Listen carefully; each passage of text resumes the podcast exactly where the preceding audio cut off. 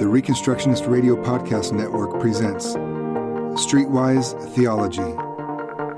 Out of the ivory tower and back into the hands of the invisible church.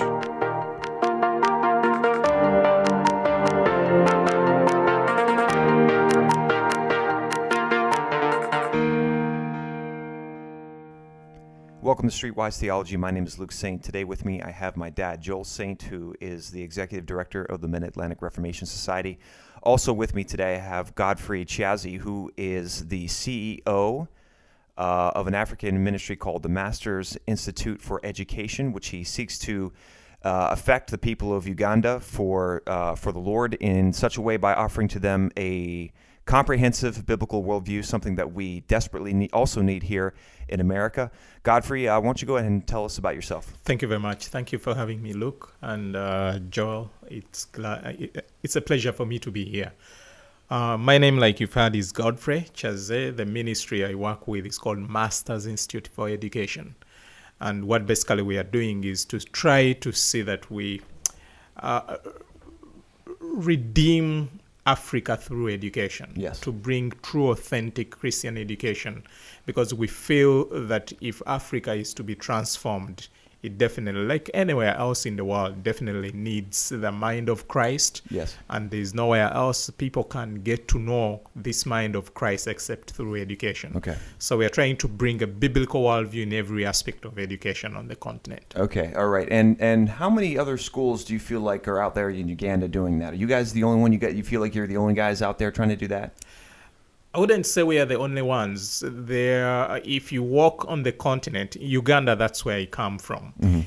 It's a common thing today to hear of schools being called Christian schools. Yes. Even a few universities I can name which are called Christian universities. Okay. Uh, but the, the challenge we still have, I think, as a continent at large, is uh, a Christianity that we can talk about on Sunday when we come to church. Yes. But when we go Monday through to Friday, everything we do, even in education, you find a Christian school, but it's nothing reflected in the curriculum. Okay. All right. So I'm gonna I'm gonna I'm gonna let my dad pretty much run this interview since Dad knows a little bit more about Godfrey and his ministry. But I, I mean, as uh, as an American, um, you know, th- this question I think a lot of us want to know. A lot of Americans want to know this because we.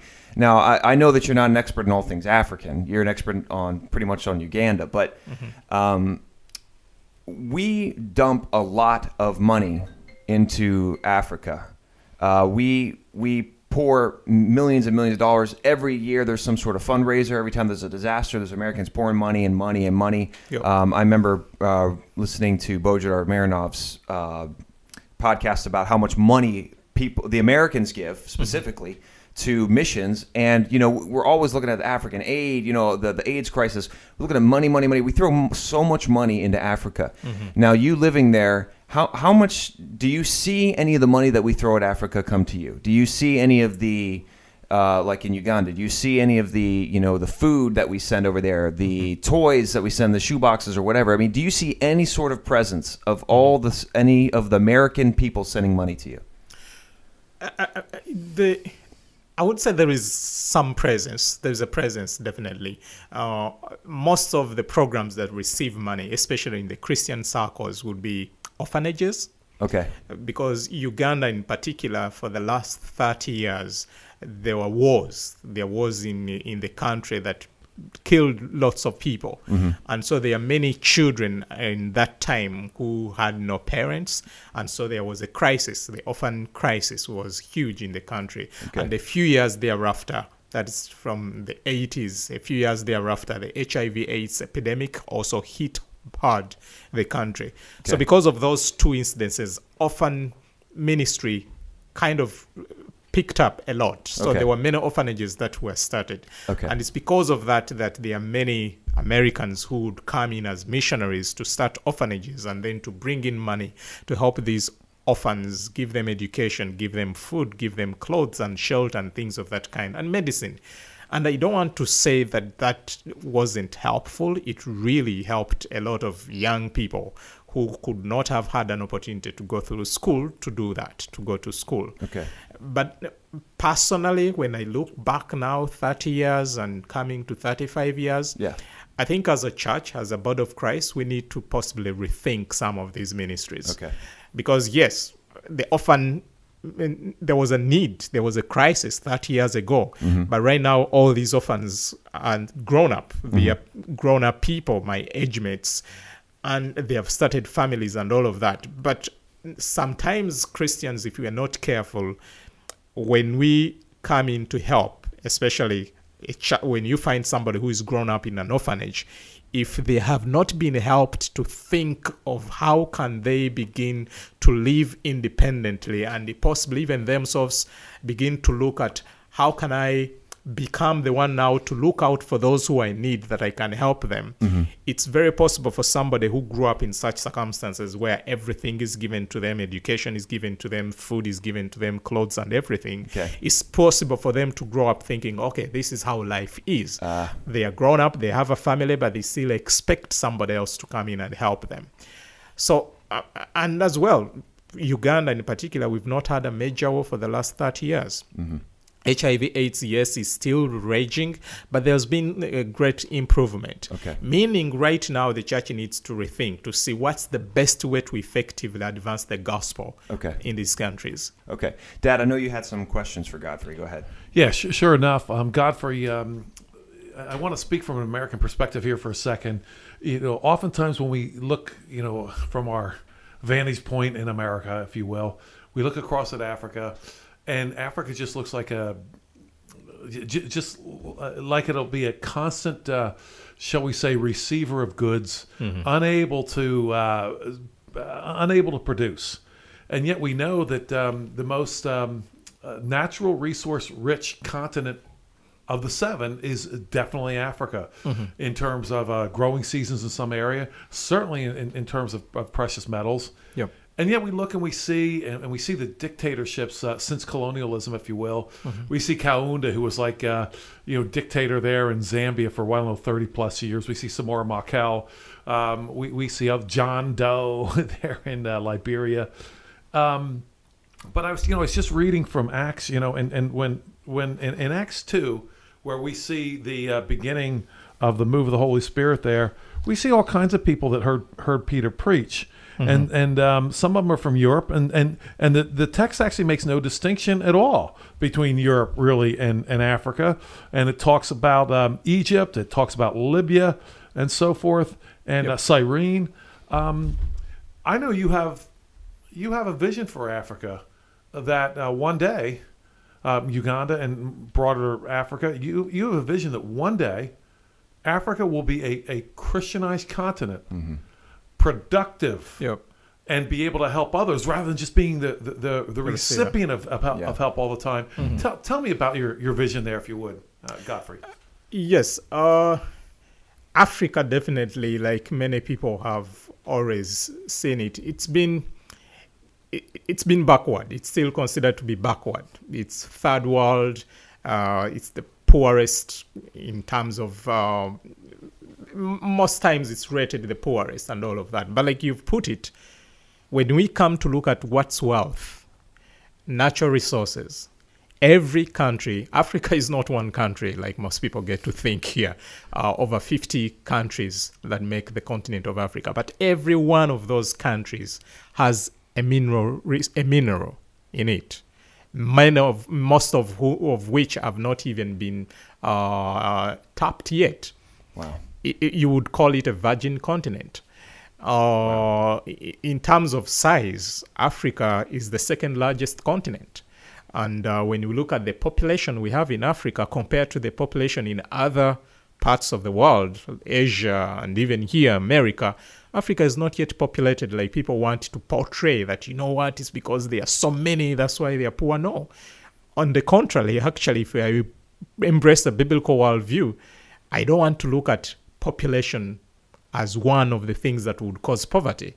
Because when we look at resources, as people get to think of resources in terms of natural resources, the greatest resource I believe God created was human beings. Oh, preach. For the rest of the others, Preach. the land, the soil, copper, gold, and what have you, God kept creating them and he kept saying it was good, it was good, it was good. But on after day six, when he had created man, it was very good. Oh, my word, So preach. if we are to look at all of them as resources, human resource was very good. So if gold or oil or whatever it is is good, mankind is very good. Now, I, I, I want to say real quick Yes. that that concept that you brought up. Now, I've heard you talk about this before, Dad. That man is the ultimate resource. You, know, you're a foreigner to, to here in the United States, but I can promise you that concept that man is the ultimate resource is way more foreign than you could ever possibly be in this nation. That concept is so far from people's minds Yeah. they cannot understand that. Sorry, I just want to say that. Continue. Go ahead. It's the same thing back home because gold can be mere stones if it is not for man to apply his God given mind hmm. to it. And for me, I see that literally in Africa, we have places where gold is, and those people are worshipping it. No one is supposed to touch it. You can't do anything with it, neither do they do anything with it. Oh, wow. It's something they worship. It's like stones which are seated there. Every natural resource on the continent, one of the things that have made Africa be poor, we've worshipped every natural resource. The forests, we have huge forests, but those forests are considered to be kind of gods. People go there to worship them. You don't touch a tree, you don't do anything with it simply because it's a god. There are particular trees actually where people go every time, every now and then, and they put there their money to a tree. Wow.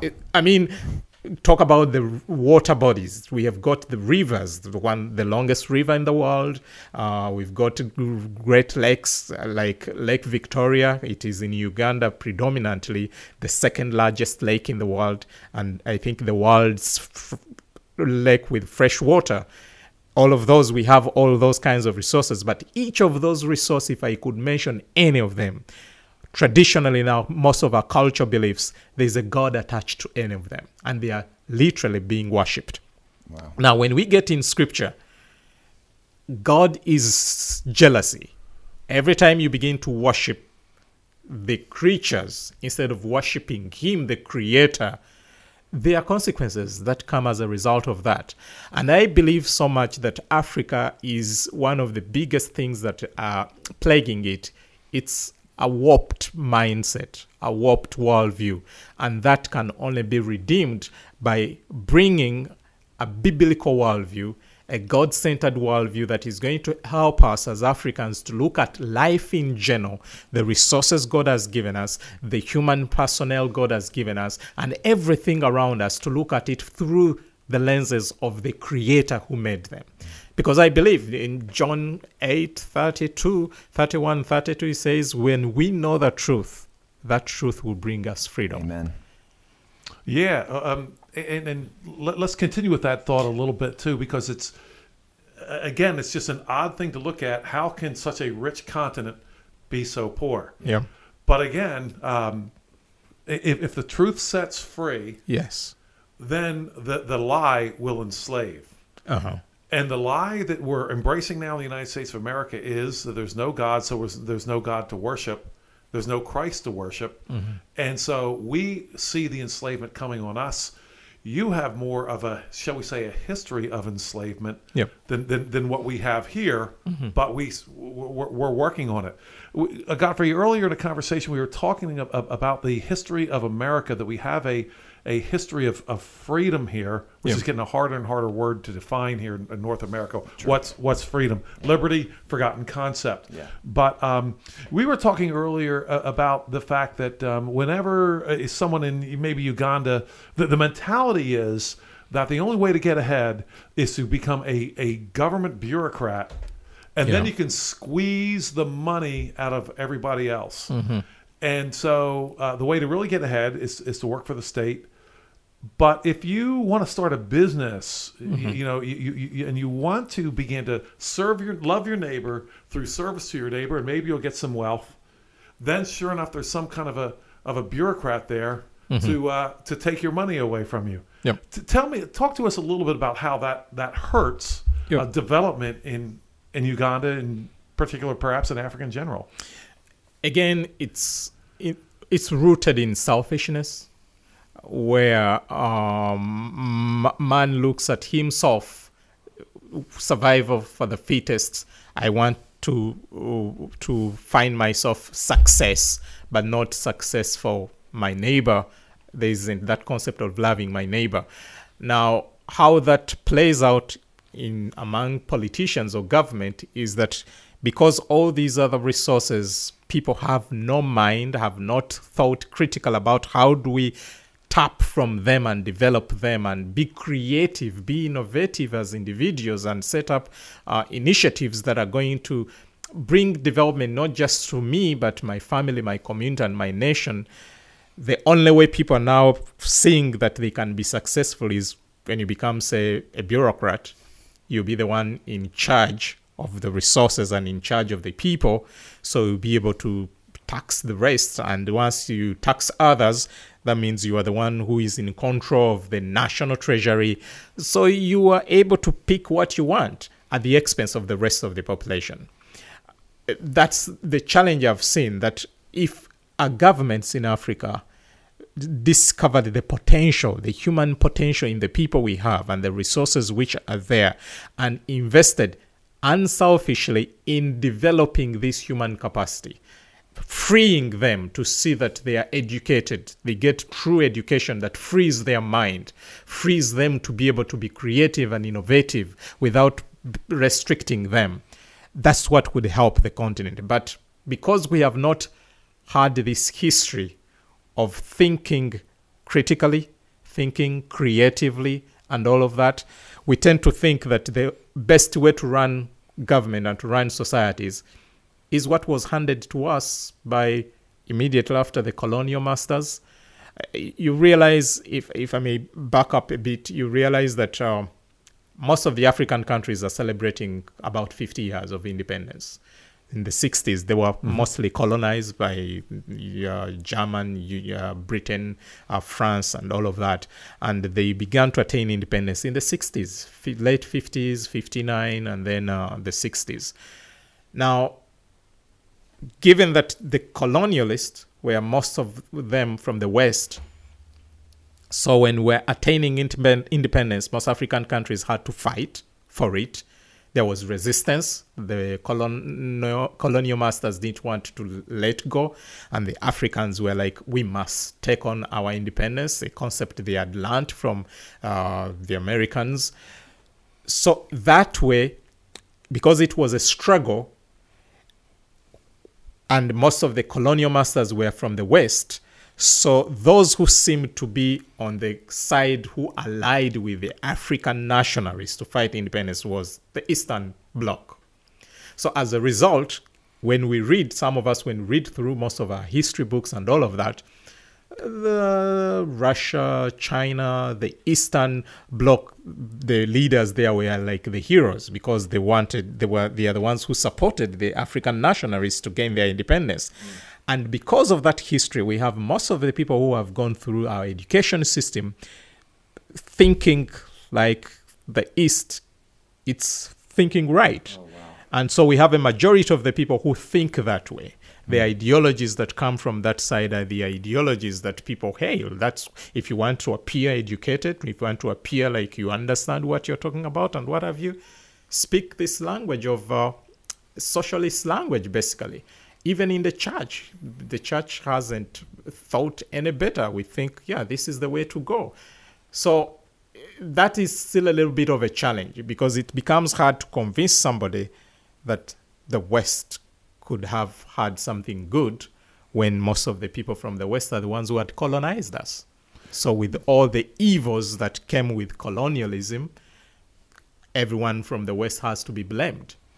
Tell us about how things have gone since colonialism, since so-called in- independence, yep. if you will, from the uh, uh, from from those uh, bad Western people. Of course, here in, in America, you know, um, everything is just independence, shall we say, from the colonial masters, if you will. Yeah. Um, was such a bad thing, but now um, it's been 50 year experiment. How how are things going?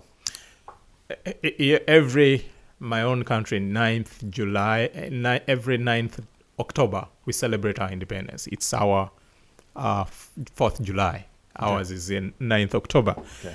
And uh, will be, it's about 50, 54 years now. but if you do the comparison, I think we have fought more wars ever S- since ever since. si- ever since we got independence than when we're being colonized. Uh, most of the things we can look up to as development in the country are the things they left behind. When you get to analyze, I, I, I, it gets to look sometimes like, okay, we were under colonial masters from the West then they handed us independence. But there is a sense in which our people are still colonized by their own people. The difference may not be big. The difference is we just changed gods. Somebody else who had colonized us, but now we are being colonized by our own people. There's a sense of such kind of uh, things. Why, again, without if if one is to see what is the cause of this I, I tend to look at colonialism or colonial masters that there was a chance for the colonialists definitely to pave a better way for these african countries before they could hand them independence if they looked at it like let's act like a parent let's act like a mother here who is going to nurture a child uh, if there were things in which some of the African countries were still immature, they were still younger, there are things they hadn't yet uh, come to understand. Let's serve them as mm, as uh, parents, nurture them, help them to grow in the understanding of self-governance, help them to grow in the understanding of how to run an economy, all those kinds of things, and then we come to a point where we have matured ourselves as the children, and then we are handed this independence as mature children because independence can't be we're talking about self-governance Yeah. Yeah. Self-governance is only something that can be handled by a mature child but a child who has failed to mature even if you give them self-governance they are going to abuse us. Mm-hmm. So i feel there was something there that lacked by the time we are handed independence we were not mature enough to handle it. That's why we we began fighting just like babies who you hand a, a candy and they begin fighting for it because they were not prepared. So that's what has happened in most of the post colonial African nations. But since we are celebrating 50 years, I think it's time for Africa to go over that, to say that, well, we cannot be here still blaming colonialists. 50 years, it's like a 50 year old man saying that, yeah, I'm in the situation I'm in because my mother died or my father died, uh, I'm an orphan. A 50 year old orphan, I think it wouldn't make sense. so we need to mature up and say, okay, there was this past which we, we went through. Right now, how can we pave a way for the future? How can we truly think independently and act as a mature, independent person should be? Well, um, as as in America, I mean, yeah, I mean, you, you that was 50 years ago. Yeah. But I can tell you, slavery was 150 years ago around here, and people are still blaming their problems on Yep. slavery around Yep. here. So they can milk that. They can milk that for another hundred years. They got at least another hundred years on that bad boy. Now you, from you- what you've been saying, you you have been giving us um, something wonderful. What we like to call around here a comprehensive worldview. Biblical worldview. Um, you know, a lot of Christians in this nation have a biblical worldview, but that's just between me and God. It's not a, a worldview that, that affects my neighbor. It's not a worldview that affects the government. It's not a worldview that affects culture. It's just a it's a worldview. I interpret Christianity through my relationship with God, and everything else is left up to humanism. They're they're a bunch of Christian humanists, pretty much. Um, now, how in the world did you come to these? How, how who taught you this? I mean, wh- where did you get this this wonderful theology from? How did you come to these conclusions? again, it's the grace of God, I, I, I would say, because in, even when I can explain how I came across all of this, it's, it was the Lord's providence. Because I grow up, my upbringing, my I was raised by a single mother. We were seven children. She raised us Roman Catholic. And uh, that's all we knew. I remember as a child, one of the things I admired, I was like, I think when I grow up, I would love to be a Reverend Father. Yeah. Uh, they were like my heroes. Mainly, I think they are the people I used to see who would drive cars Okay. in, in the community. So I was like, yeah, I would want to be like them. so we were raised Roman Catholic, but by God's grace, all of us, all my siblings and my mother, who is now 82, 81, are all believers. So we thank God for that. Now, Lord. i- i- in the process, I go through school, finished school. I did education. That my training was in education. I qualified as a secondary school teacher, and uh, by His grace, I kind of he begin to question my purpose for living? Why am i here? Hmm. Why why is it that god created me? What is it that i'm meant to do in life? Because god got me to a place where i thought yeah there there's nothing that is exists for just to exist. There has to be a purpose. And as a human being there should be a purpose. There should definitely be a purpose why god has put me here. So i was on that journey questioning and asking and praying through it that why is it that god created me? So in his way he kept pointing me back to teacher. You're a teacher you're a teacher. Something i did education not because i wanted it. I didn't want it. But here there were all kinds of indicators that i think god is calling me to be a teacher but i didn't want it until i came up to this point where i had an opportunity to attend a training it was a two weeks training or workshop if you would call it on mm-hmm. worldviews mm-hmm. and it's the first time i hear about the concept of worldviews Okay. and what i came out with in that conference was that if there is anything in life that can truly work, it must be based on biblical principles. Amen. Now, who threw this conference? Uh, Darrow Miller, Discipling Nations Alliance. Okay. They have a pro- they have a program where they would do these kinds of trainings in in, in a couple of African continents, and it was called Vision Conferences. Okay. They were meant for pastors actually. Okay. I just stumbled into it. I was brought in to come and volunteer to help out, and I ended up attending the whole thing. And that's the first time I hear about worldviews. Now, when I walk out of that conference with this idea, everything must be biblical. That's when this whole education thing begins to come. That okay, if life is ought to be looked at from a biblical perspective, and that's the only way we can see freedom and deliverance in our societies, how will people really get this biblical worldview? Except if they are educated in it. We cannot expect people to have a biblical worldview in, in as far as the economy is concerned, in as far as politics, in as far as uh, uh, ways of how they can run families, in as far as media is concerned, except if they are educated that way. But here we have a school system that educates people, whether they are Christians or not Christians, from a humanistic perspective. Mm-hmm. And at the end of the day, because they are Christians, we expect them to act Christianly. I think it's not realistic. Mm-hmm. The only time they hear something that kind of is Christian is on Sunday on church. But as well, even the sermons which are being preached, they are not integrated to look at all of life from a biblical perspective. So that's when God was beginning to put it on my heart that I think there is need to engage the world of academia. Okay. because education all over the continent now it's being looked at as a kind of a god. Every young woman young man is fighting to make sure they attain an education. They go to school they get qualified in something. Mm-hmm. So in other words if you want to target to target the population and to get everybody get in education. And as i started to study our education we discovered that actually in the beginning formal education was not on the continent until when missionaries came Yeah.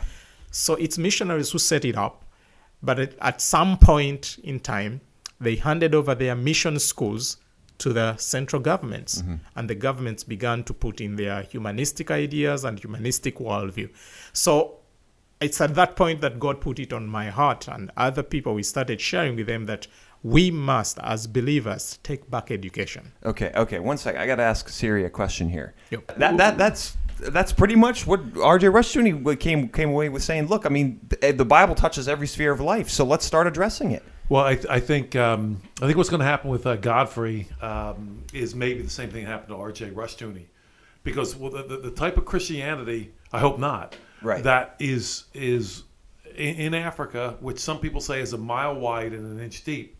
What Godfrey's up against, as I understand, Godfrey, you can speak to this, is prosperity theology and send us your money, we'll make you rich, Yeah. and, and, and, and have these special experiences, which are all like me, me God centered, but are not uh, about loving your neighbor.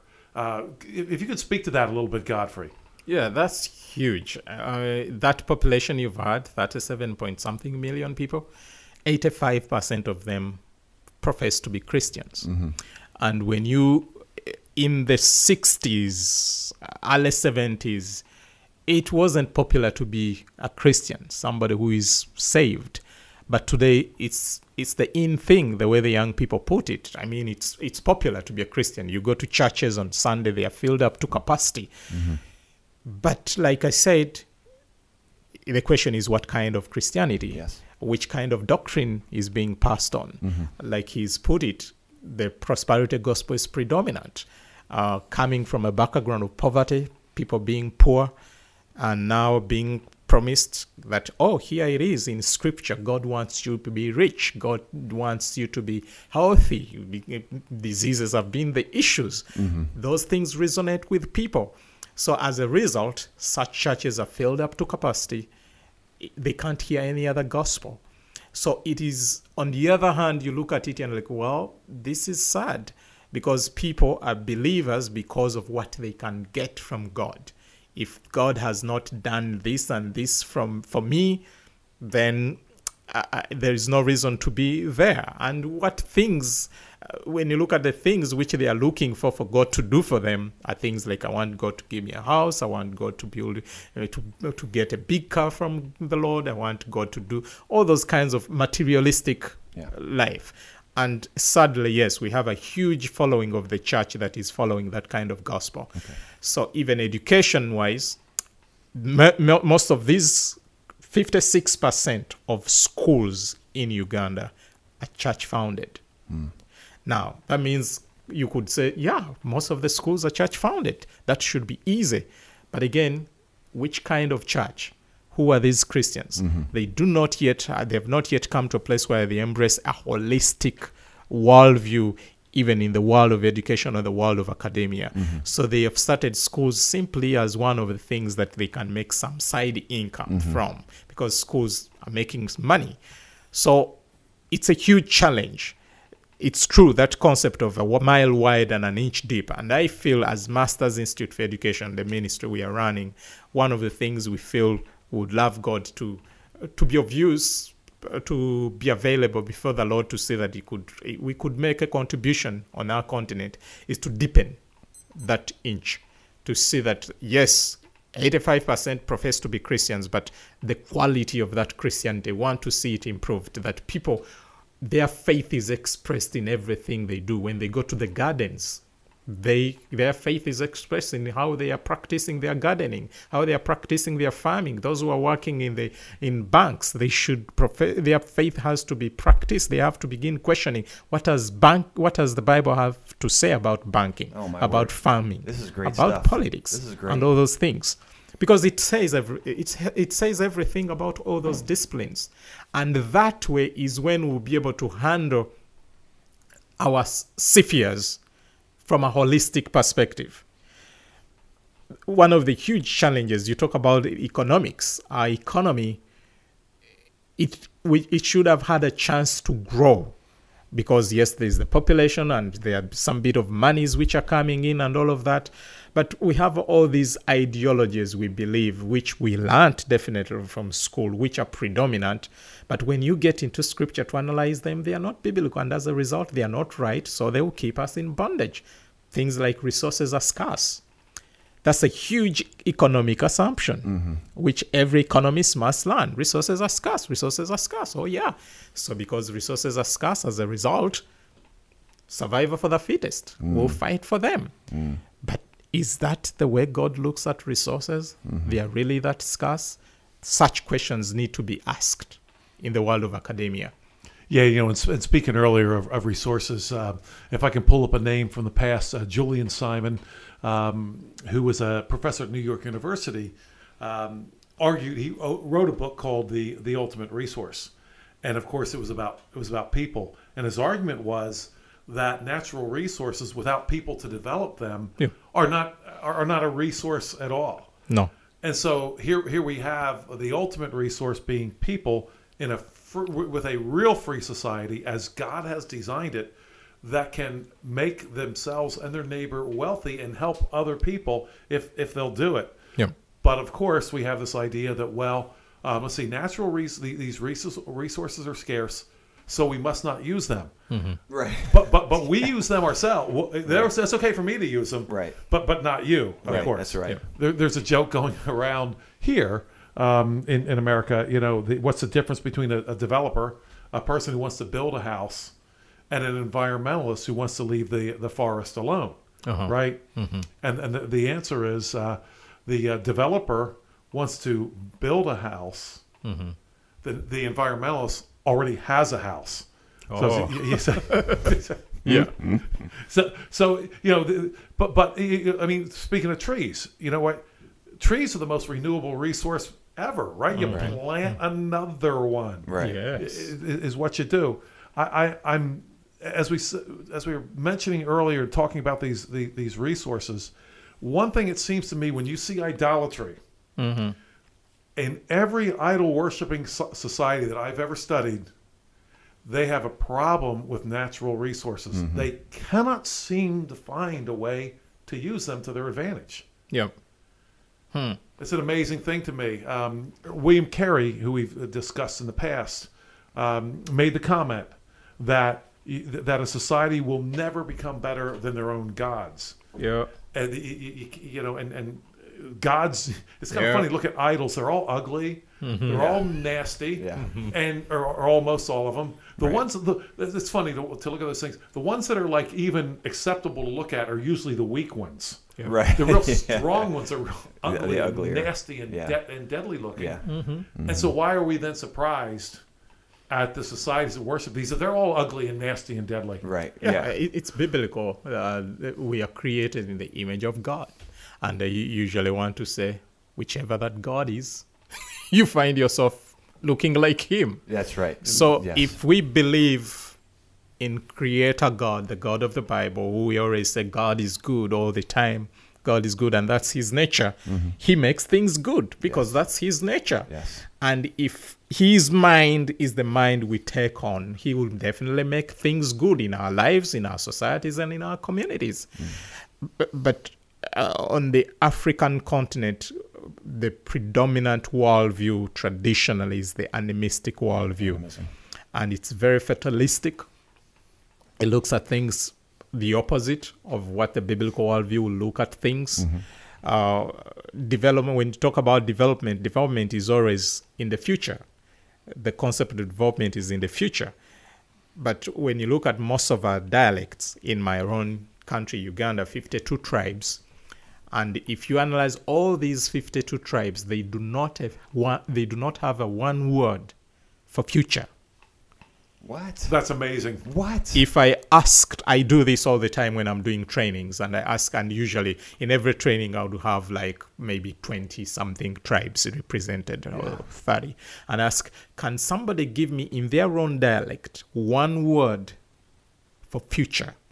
It's not there. They will stumble and add two words or three words together and all of that. That's amazing. And was, that is one of the most interesting things I've ever heard. yeah, in and I was life. like, what does that speak about our concept for future? Wow. And that we say that as a result because after analyzing, we discover that the animistic worldview always looked at life from the past. Okay. It's our ancestors. Everything has to be determined by the ancestors. What the ancestors have said, the ancestors who are already dead. So we don't look so much in the future. So it, it it's a cycle. I these key questions that are usually used to help people begin to analyze their worldview, like where do we come from? We come from in Africa. Most people will say we come from our ancestors, and these ancestors are not necessarily human beings, but dead spirits.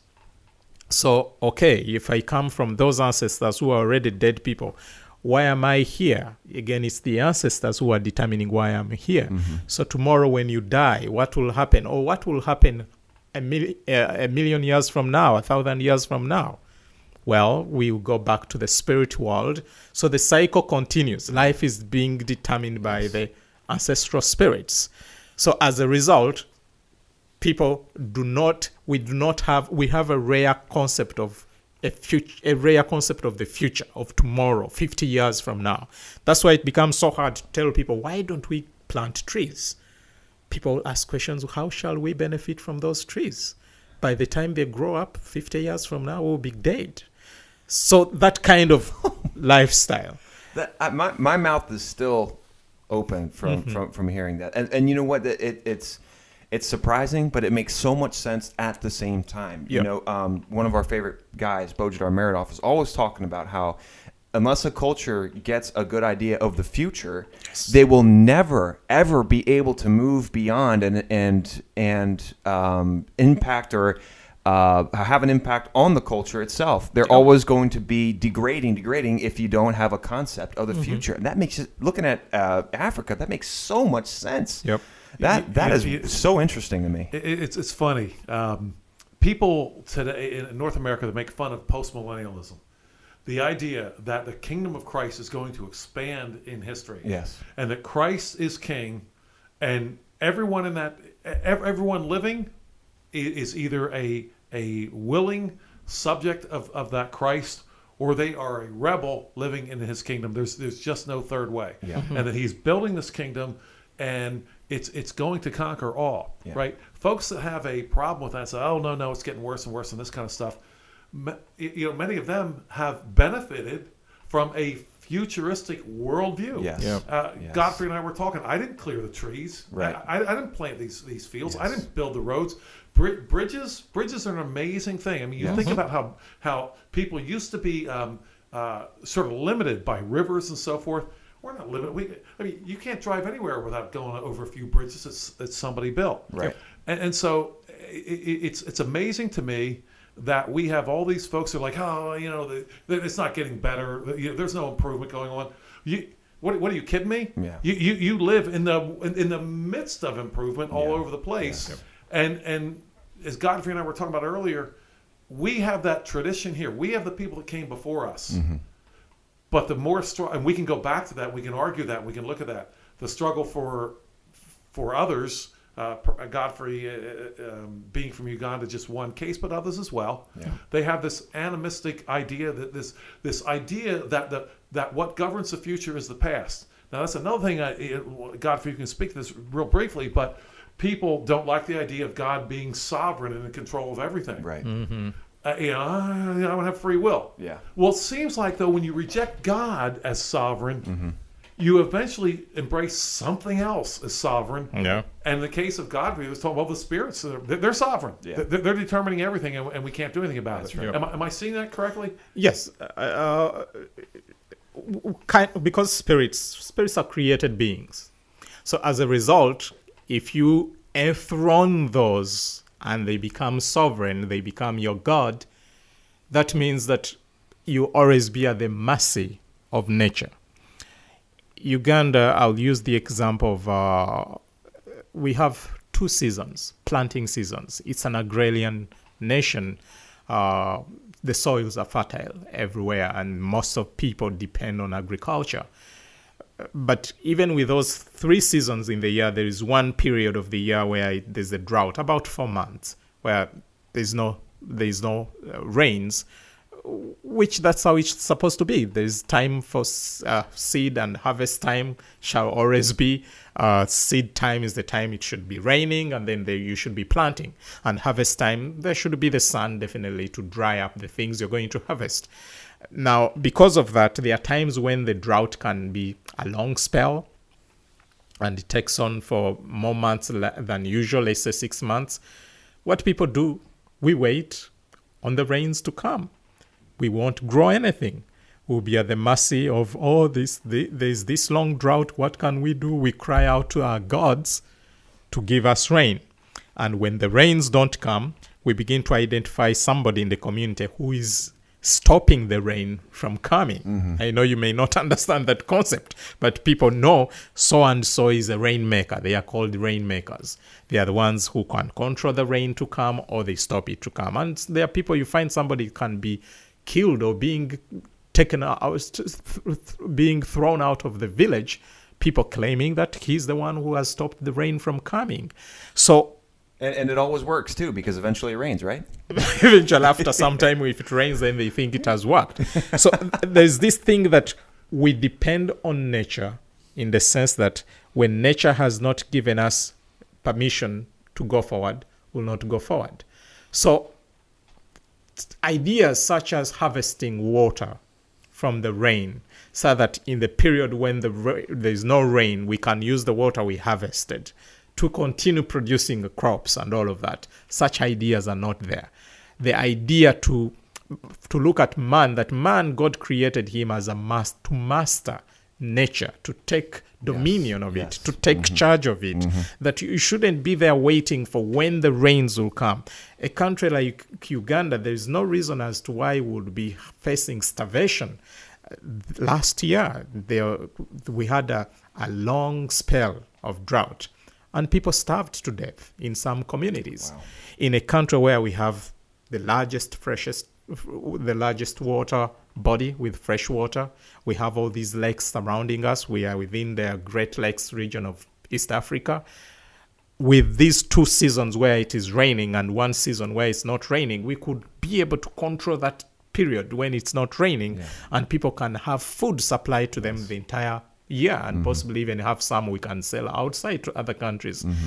But it's this fatalistic mindset that has enthroned nature to be sovereign instead of God, who is the creator of, of it all, to be sovereign, that makes us be subject to actually creatures, to other created things, instead of us being the masters of the things which God has created. Mm-hmm. Yeah, once again, it seems like there's only two ways.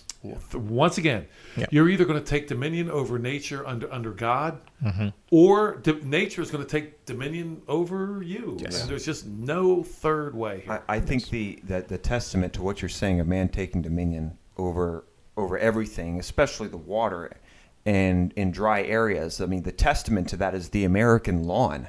You know, there is no area in the United States where people do not have lawns. Now, I I mean, I, I, obviously there are exceptions, but like by and large, if you want to have a lawn, by George, you can have one. You know, you can you can uh, put down the uh, the the sod and, and, and the soil, or whatever, and you can grow grass anywhere you want. Yeah. Regardless, I mean, look out Nevada, and it's all desert out there, but they got lawns out there. Yeah. You know, and and and how and you got to look at how in the world is this possible? It's it's possible because people have taken dominion over the water. Let me tell you my surprise. The first time I came to the States, uh, flew into California. Growing up as a child, in my mind, I thought, and most children, this is what they would think. I think if I ever land in the United States, everywhere I'll see will be concrete. Mm. Buildings, mm. skyscrapers, they do not have any trees because the idea of a city we have is the idea where everywhere it's buildings, it's concrete, there are no trees, all the trees are cut down so that they could build. So I get in California and I was shocked. I'm in Los Angeles. Yeah. And I see forests everywhere. Yeah. Then I see buildings, malls inside these forests. And I'm like, how can it be? And I'm, I hear this is supposed to be a desert. It's one of the things I appreciate about this country that they are, uh, because of that history, Yes. there has been at least that period where people have mastered nature. I walk in this country for a period of whether through four months, four weeks, and I sup- I'm surprised that I go back home when I've not stepped in the ground on soil. Mm-hmm. You see, Yeah. that's unheard of. I, I, back, i- one of the things we struggle with is dust everywhere, mm. because again, we've not managed to control that dust. So, embracing this biblical worldview, God, when God created man and he created him in his image, mm-hmm. That's a huge idea. That if we embraced it and we realize that, yeah, he has created us to be to be co-creators with him, to take dominion of the dust. Yes. Yes. Dust shouldn't control us. We should control it. Appreciate Take it. dominion of the water bodies, of the rain, of this, of the drought, of all these seasons and what have you. They shouldn't be over us. We should be over them and take dominion over them. And education, the area where we are, that's where people should be taught this. Mm-hmm. And if people are taught these things and they leave them out, I feel the hope for the continent is in true, authentic, biblically best education. Oh man, that that that is that is music to our ears. Now, I do want to say that um, it's it's unbelievably frustrating uh, for for I mean a lot of the uh, you know we're reconstructionists and we're post millennial you know uh, big time in the Reformed theology. The, the problem that we that we see is those people who are into Reformed theology are usually into history. You, It's hard to be into Reformed theology and not be a historian because Reformed theology almost demands that you understand the history and you interpret it correctly. Yep. Uh, now, not to say that there's people out there who are or, or who aren't reformed and are idiots. You know, I'm not saying that, but I, I, what I am saying is, you know, being into this, you look back at the history and you look at the sacrifices of the people who came before us. Mm-hmm. It took them hundreds of years to, to, to build this nation at its peak. Obviously, now America's not at its peak, but at its peak, it took a lot of sacrifice, a lot of you know hundreds of years. It didn't happen overnight. A lot of a lot of people gave their lives and gave so much to make this nation what it was. Mm-hmm. And now we're seeing that reversed. And mm-hmm. the the frustration that you see is is how are we going to get now we have to do all that hard work all, all over again. We have to we have to go back and make those same sac- it may be a little bit easier this time with, you know, with the technology and all that kind of stuff, but it's going to we have to make those sacrifices again because we're unlearning the things that we learned. Mm-hmm. Uh, now it, it's it's it's frustrating because we're seeing this this wonderful thing that other people have worked so hard being thrown away. Yep. Now, with your ministry, are you seeing any fruit? Are you seeing any light bulbs come on? Like, ah, okay, I get it. You know, and, and what you guys are doing out there. Talk about that a little bit. I think light bulbs is the word. Okay. Uh, truth, truth is truth, and I think it is. It's it's like there's a hunger, there's a thirst back home when you you begin to open scriptures and such things are shared. People like lights come on. People are like, wow, where has this been all along? Mm-hmm.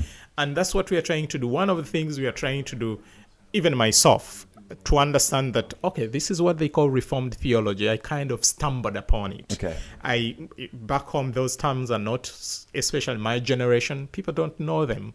We are not familiar with. We do not identify necessarily directly in such terminologies. Mm-hmm. But people are thirsty and hungry to hear the truth and are willing to hear it. And once you open the scriptures and the scriptures are exposed to them, people are willing to take on what they hear without necessarily putting in it putting it in a certain umbrella or in certain terminologies. Okay. So we are seeing people definitely the things we are sharing many people are resonating with them and they would want to ride with them. Okay. uh, three things which are mainly working on where we are seeing fruit.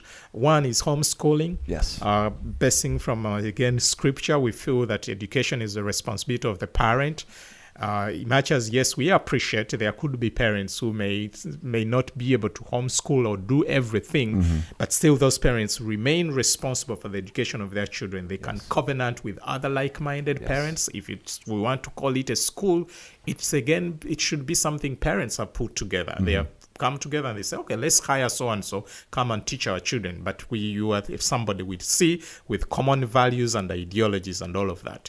So homeschooling is one of the major things we are working on to Okay. develop the homeschool concept in the country. So as an organization, we provide support to families who are homeschooling, uh, training them, but also provide them a platform where we can come together and ide- identify with each other. So in, we are seeing that movement growing.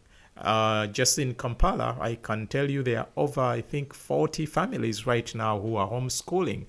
And on average, I was sharing with Joel that every week, on average, I get at least two calls where somebody wants to know about homeschooling, That's the possibility and all of that. Oh, praise the Lord. So the other thing we are working on is to develop a curriculum. We want to develop a curriculum because most of the Christian curricula which could be available back home are American. They are homeschool curricula which people have bought from here. So if the, the children, if a child goes through this curriculum, they will study everything about American history, the American geography, and all of that. Mm-hmm. And we felt like, okay, the same God who has been at work in the American history, mm-hmm. this God has been at work in Africa. Yes. And can we have a curriculum that does the research and we trace that hand of God on our own continent? All the things we have gone through, where has been the Lord's hand? And what is it that God is teaching us through this history? Mm-hmm. Because it's His story, irrespective of which part of the world Yeah. we are studying it from. So we are developing a curriculum. But along with the curriculum we are developing, we want to set up a resource center where there are other things we do not have to reinvent the wheel, that we can get materials from wherever as long as they are written from the same biblical worldview, so that families who want to homeschool, but also Christian schools, they can come and find these materials available for them. Now, Christian schools, that's another place where we are seeing people resonating with these ideas. Uh, we have schools where we go. They invite us to go and train their teachers. These are schools which are founded by believers. Yes, their heart was well intentioned. They wanted to say Christian education, but they didn't know any better. So when they hear about this vision, they're like, why, why don't you come and train our teachers? So these are teachers who are using a government curriculum, but we train them on how they can integrate biblical principles in this curriculum. But they are willing, if tomorrow we have materials written from a Christian perspective, to take them on and maybe integrate them. And maybe as we work on at some point, would love to see that Christian education is becomes one of the alternatives, which are even recognized by the government. That a parent can make a choice that my child will go to a Christian school or I'll homeschool my child. I will use this private curriculum other than the government Yes. given curriculum. Mm-hmm. So in, in we, we are seeing people definitely resonating with their ideas, and uh, we feel that we're kind of still in the kitchen cooking. Curriculum is being developed. We are most of the things we are preparing them. We want to set up a college, uh, which would trust. We are trusting God that it could grow to become a university. In that, once we've taken our young people through this education, K to 12, which is biblically based, again they don't go into a university, which is taking them away from that. So I'd love to have a college in place. Okay. Now we feel that once we have these things in place already prepared, the market is available, not just in Uganda but on the continent. What um, if people want to hear more about? Do you have a website or? Yeah, how can we help, or uh, for our listeners, if they want to send some money or help, or go to check out your uh, ministry? Yes, we have a website. Uh, it's uh, www.mieuganda.com. MIE for Masters Institute for Education. Okay, MIE www.mie. Uganda.com. Okay, okay. Oh, you gotta get the Uganda in there. You gotta get the okay, Uganda in Gotta get that. Okay. Okay. Excellent. Wow, that that that is. I, I I'm telling you, found the found the Ugandan R, R.J. Rushdoony here. I'm telling you, this is the kind of stuff that he that he was saying. It's it's it's wild. I've never heard an African talk like this, Yeah, uh, earlier on with you the exception of Peter Hammond. Yes, earlier on you had asked about how I uh, stumbled into this. After when I got into this, uh, beginning to yes, biblical worldview, want to see education and all of that, I started to research about Christian education, who does what, and most of the materials I would come across were curriculum from here, uh, Sonlight, Baker, whichever. Yes. But all of them, like I said, were written from the American perspective, American history, and in my heart there was we want to see something. Can we have something African? Yes. I would tell you on the continent there is no curriculum written from the African perspective, and it's Christian all over the continent. But I came across some uh, materials from Foundation of American Christian Education, and uh, what I learned from those was that instead of it wasn't a prepackaged curriculum, but it was an approach uh, a method, a methodology of scholarship that you, anyone could use for any subject you would want to study. And you go into scripture and you study it, you come up with these biblical principles, and then you can build your content undergirded by these biblical principles.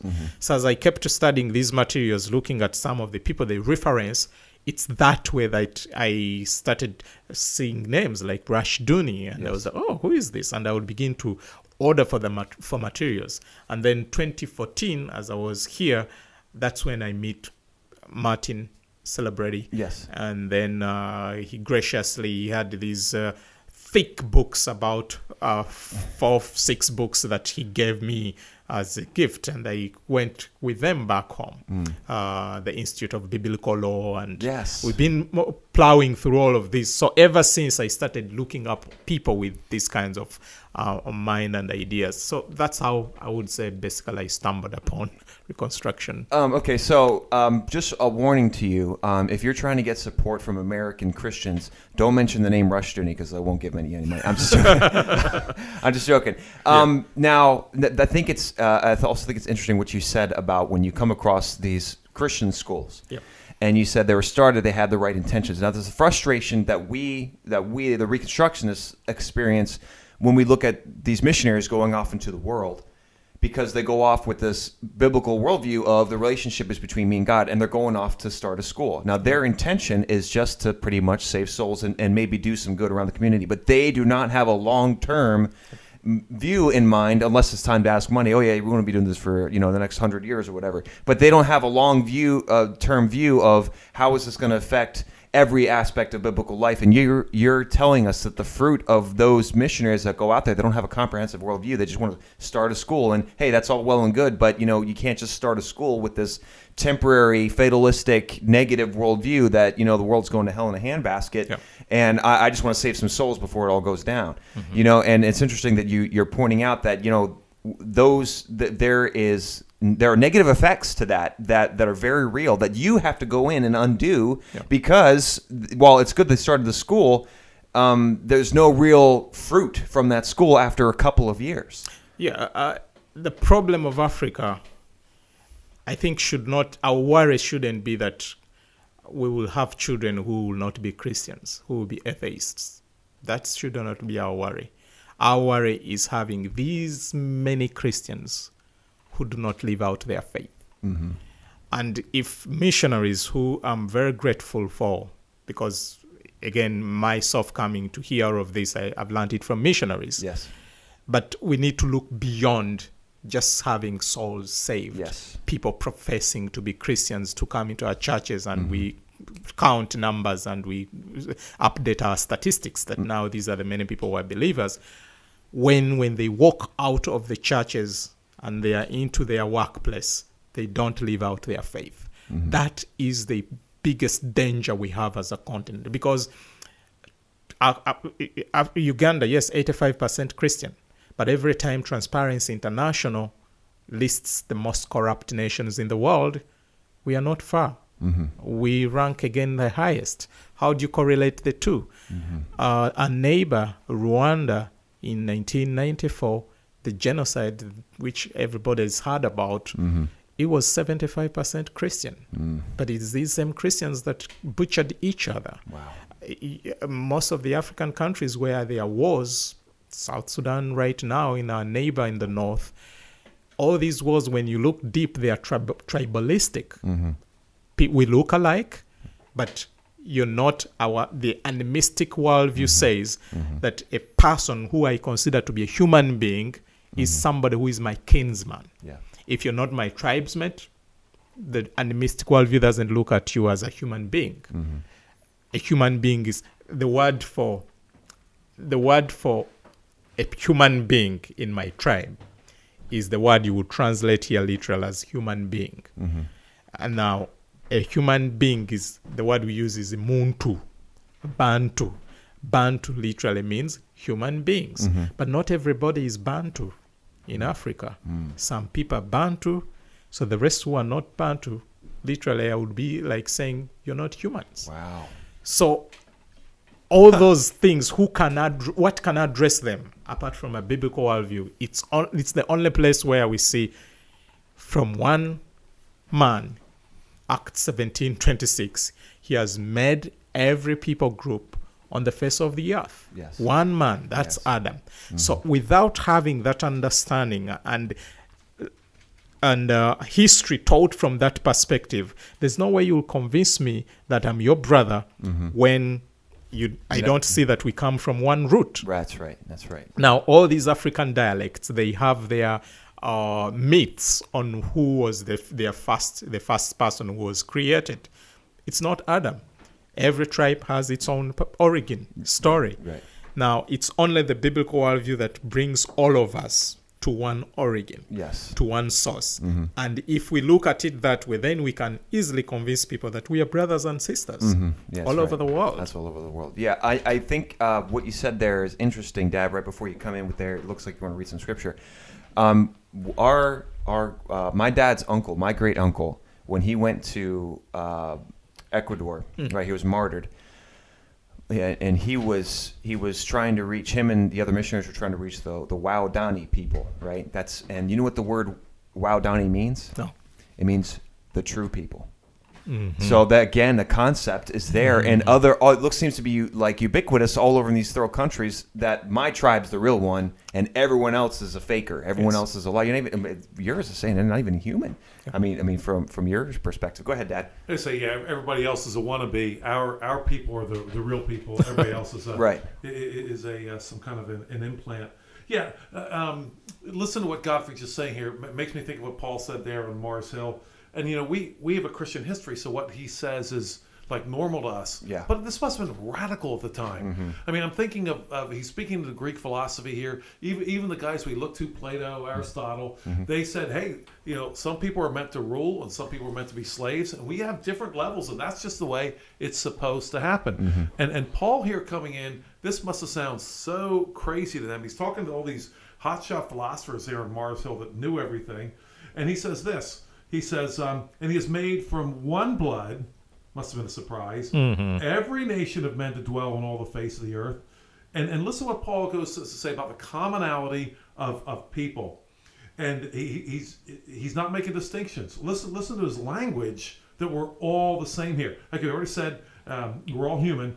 He's made from one blood. Every nation of men to dwell on, on all the face of the earth, and has determined their pre-appointed times and the boundaries of their dwellings so that they should seek the Lord in the hope that they might grope for him and find him, though he is not far from each one of us. Yeah. Mm-hmm. Each one of us, mm-hmm. slave, free, whoever. Mm-hmm. This mu- this must have been radical stuff. And listen to this: for in him we, all of us, we all do. We mm. live and move and have our being, Yes. as also some of your own poets have said, for we are also his offspring. Mm-hmm. Hmm. Therefore, since we we are the offspring of God, we ought not to think that the divine nature is like gold or silver or stone. He's he's he's there attacking their idols right there. He's hitting them right right right between the eyes. Something shaped by art or man's devising. And here's where he really pulls us all together. Truly, these times of ignorance God overlooked, but now commands all men everywhere to repent. To repent. And what, what are all men to, you know, all together? What do we all have to do, no matter where we are? Mm-hmm. Repent. Repent. Repent. Repent. Change our mindset. Change our worldview.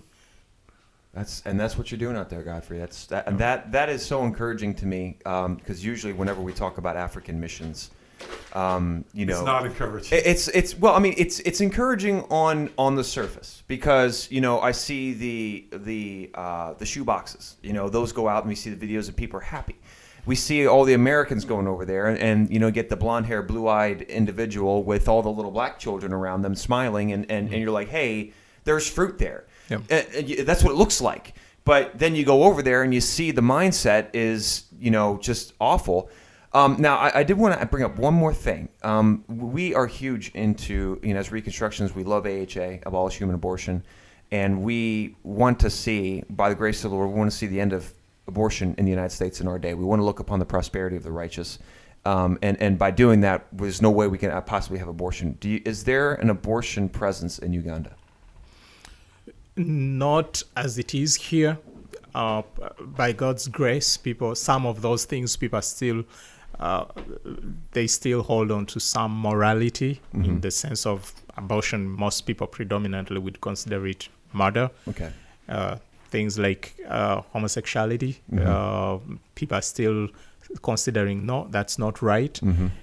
But we have a huge push from the powers that be going through our legislators, uh, uh, bribing them to pass bills that are legalizing such things. I, mm-hmm. I mean, abortion, the bill, it's in most of the African countries, the bill is in the House, in their parliaments, mm. being debated back and forth. They are trying to do all they can to manipulate the laws to see that these things are coming in. Mm. They are manipulating the media, sponsoring programs where it's being discussed every now and then that, mm. oh, such and such people are dying because of. Uh, they call it uh, unsafe abortion. Oh, yeah. Uh, to, to create a mindset that okay, there should be something called called safe abortion and all of that. so the pressure is there, and that's why it comes to back to these people who at least, at least still have a moral compass. They need to be. We need to help them to begin seeing a holistic view of life. Otherwise, anything can happen. Mm-hmm. Yeah, Okay. Um, now, this has been Godfrey Kyazze, right.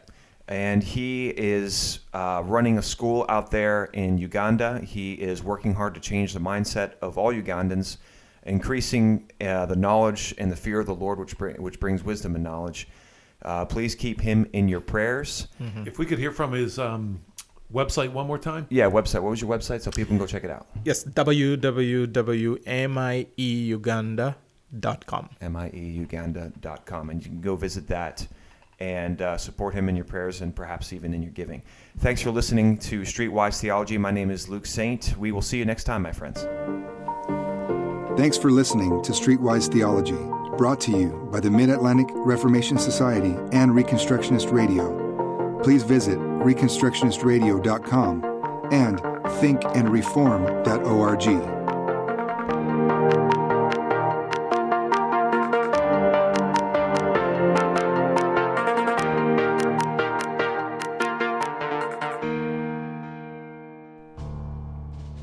Reconstructionist Radio Podcast Network brings to you a complete lineup of podcasts where you will hear practical and tactical theology.